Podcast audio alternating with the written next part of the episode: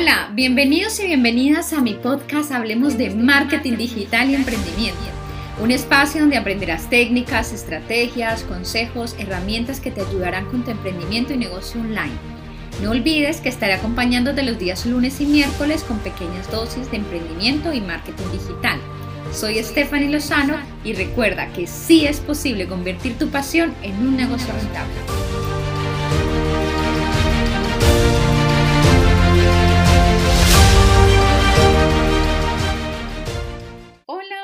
Feliz lunes a todos, eh, que tengan un inicio muy, muy bueno, una feliz semana. Hoy lunes 11 de enero, bueno, con un episodio más. Bueno, pues aquí a tope. ¿Qué es un infoproducto? Los tipos, beneficios y errores más comunes, ¿no? esto que está ahora como muy sonado, infoproductos o productos digitales. Pues bueno, esto no es más que un recurso que nos permite recopilar todos nuestros conocimientos en diferentes formatos, ¿no?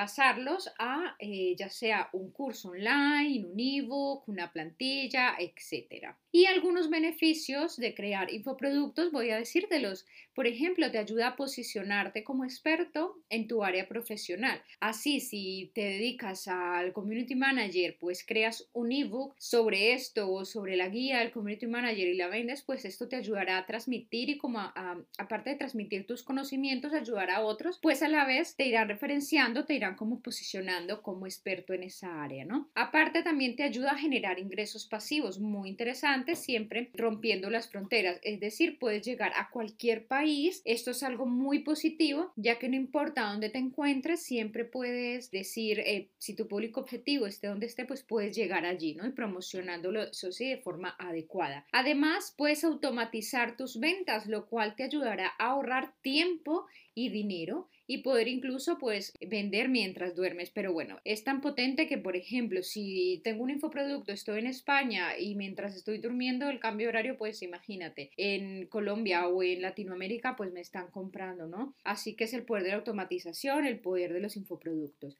Ahora, ¿cuáles tipos de infoproductos?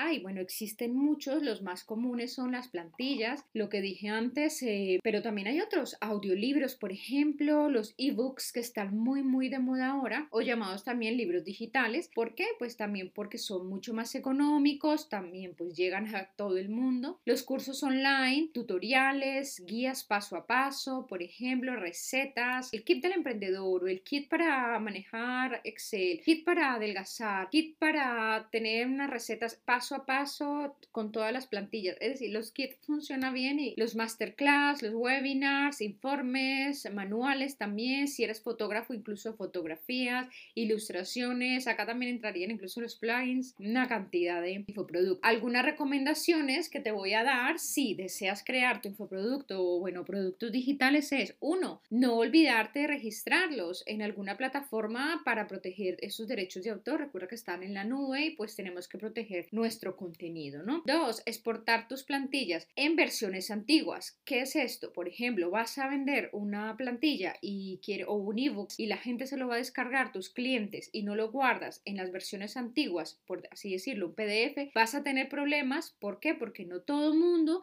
tiene sus ordenadores con las últimas actualizaciones. Es algo básico, pero realmente que a veces lo olvidamos. Entonces, si tú lo exportas en la última versión, pues van a tener muchas personas problemas para descargarlo, así que siempre la versión más antigua. Tres, pues automatizar todo correctamente, de manera que una vez que te paguen, tus clientes reciban inmediatamente pues la compra. Cuando compramos por internet es algo como de lo que pedimos, ¿no? De lo que nos gusta y lo que queremos. Pues que compramos, pagamos y queremos la inmediatez, queremos ver nuestro producto o nuestro servicio. Por eso es tan importante automatizar bien y dejar todo eh, pues organizado de una manera que funcione, ¿no? Que funcione bien. Bueno, ¿qué más? Además, utilizar plataformas conocidas, plataformas que te generen, que den confianza, ¿no? Si no tienes aún, porque apenas estás comenzando, o porque todavía no tienes suficientes cursos o infoproductos para tener tu propia plataforma, pero puedes apoyarte plataformas que ya existen y que, y que son buenas, sobre todo de confianza. Quinto, puedes crear tu embudo de ventas, es decir, no llegar directamente a vender tu infoproducto. Creaste un curso o un, o un ebook y directamente entonces lo que haces es enviar newsletter. Es muy bueno utilizar ese, ese gancho, lead magnet, con contenidos relacionados antes, ¿no? Así, tener tu embudo de ventas y cuando, eh, bueno, cuando al final del embudo, pues obviamente estar allí tu infoproducto, ¿no? Eso también te ayudará a posicionarte mejor, más fácilmente y a generar más valor en tu comunidad, en tus posibles clientes. Número 6, bueno, pues cuando vayas a promocionarlo, no utilizar solo los ads, ¿sí? Facebook ads, todo lo que sea publicidad. ¿Por qué? Bueno, esto obviamente es fundamental, obviamente hay que invertir, pero también incorporar campañas de email marketing, eh, tus redes sociales, incluso tu podcast, utilizar todos los canales que tienes a la mano para hacerlo, para dar a conocerlo y promocionarlo. No olvidarte de esto. Recuerda que haber una estrategia omnicanal, una estrategia donde tú estés en todos los canales, pues ofreciendo esto, te ayudará mucho mejor. Bueno, continuemos ahora con los errores que deberíamos o deberíamos evitar si creamos un infoproducto. Entonces, uno, cuidar muy bien la calidad del diseño visual, ya sea, no importa si es un escrito, un vídeo, un curso, lo que sea. Por ejemplo, utilizar siempre tu logotipo. No se vale que no, no tengas tu logotipo, toda tu identidad corporativa, los derechos de autor, los derechos reservados, también esta parte para proteger los colores corporativos. Es verdad que no siempre tienes que hacer todo con tus colores corporativos. Sí, puedes hacer como una especie de híbrido, pero es bueno también que le des una propia personalidad a cada infoproducto, cada curso que hagas, que tenga como su propia eh, toque, ¿no? Su propia personalidad. Dos, no utilizar mm, plataformas adecuadas para alojar tus productos digitales. Por ejemplo, si un curso online es importante que te enfoques en la usabilidad, que sean intuitivas. Si no, podrías un poco como volver loco a tus clientes intentando, incluso como que es tan complicado que lo dejan, ¿no? Me ha pasado a mí que de pronto entro un campus, campus virtuales o campus donde es tan complicado, tan lioso que terminas agobiado y terminas dejándolo y dices, pues no, mientras aprendo a manejar esto, entonces que sea muy intuitivo para todo el mundo y que se pueda, eso, fácil de navegar, que haya una usabilidad. Entonces, fijarse bien en esta parte es muy, muy importante, que todo funcione muy bien, que todo se pueda descargar, que todo se pueda ver y que, bueno, que, pueda ser utilizado desde cualquier dispositivo. Además, si vas a trabajar con vídeos, fijarse en la calidad de los mismos, incluido el audio. Es fatal comprar algo que no escuches bien o que se vea mal. Incluso todos estos errores que estoy hablando pueden aplicarse así sea un contenido gratuito, ¿no? No porque sea gratuito, pues entonces vamos a darlo peor, porque recuerda que si tú no das un contenido bueno, gratuito, jamás vas a poder ver que pase de, de ser gratuito a que te lo paguen. Si ven que tú estás dando algo muy mal de forma gratuita, pues pago va a ser difícil que, que pasemos, que den ese paso. Número cuatro, bueno, siempre dar contenido esperado, ¿no? Contenido inesperado y un contenido de calidad. ¿Qué quiere decir esto? Nuestros clientes siempre que nos compran o siempre que llegan a nosotros, pues están esperando algo es lo mínimo, ¿no? Es algo también que desean. Lo más importante aquí la estrategia es en aquello que no se esperan, lo inesperado.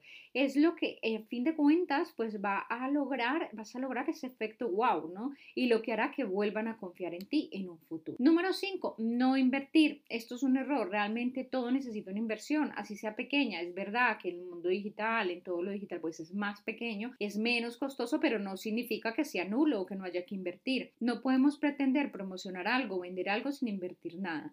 Recuerda que todo entra por los ojos, por así decirlo. Puedes salir con una cosa, mm, malas herramientas, mala calidad de vídeos, en una plataforma de pago que ni funciona.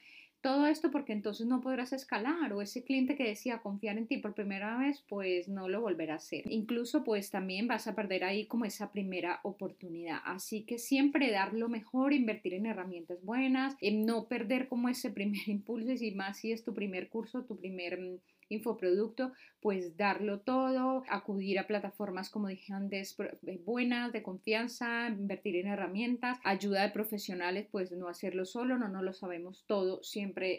Entonces esto es importante. Bueno, hasta aquí este episodio. Un gusto poder compartir, poder estar este lunes con ustedes. Saben dónde encontrarme en mis redes sociales o en mi página web stephanilozano.com. Un abrazo, feliz inicio de semana Cuídense y recuerda siempre que sí es posible convertir tu pasión en un negocio rentable.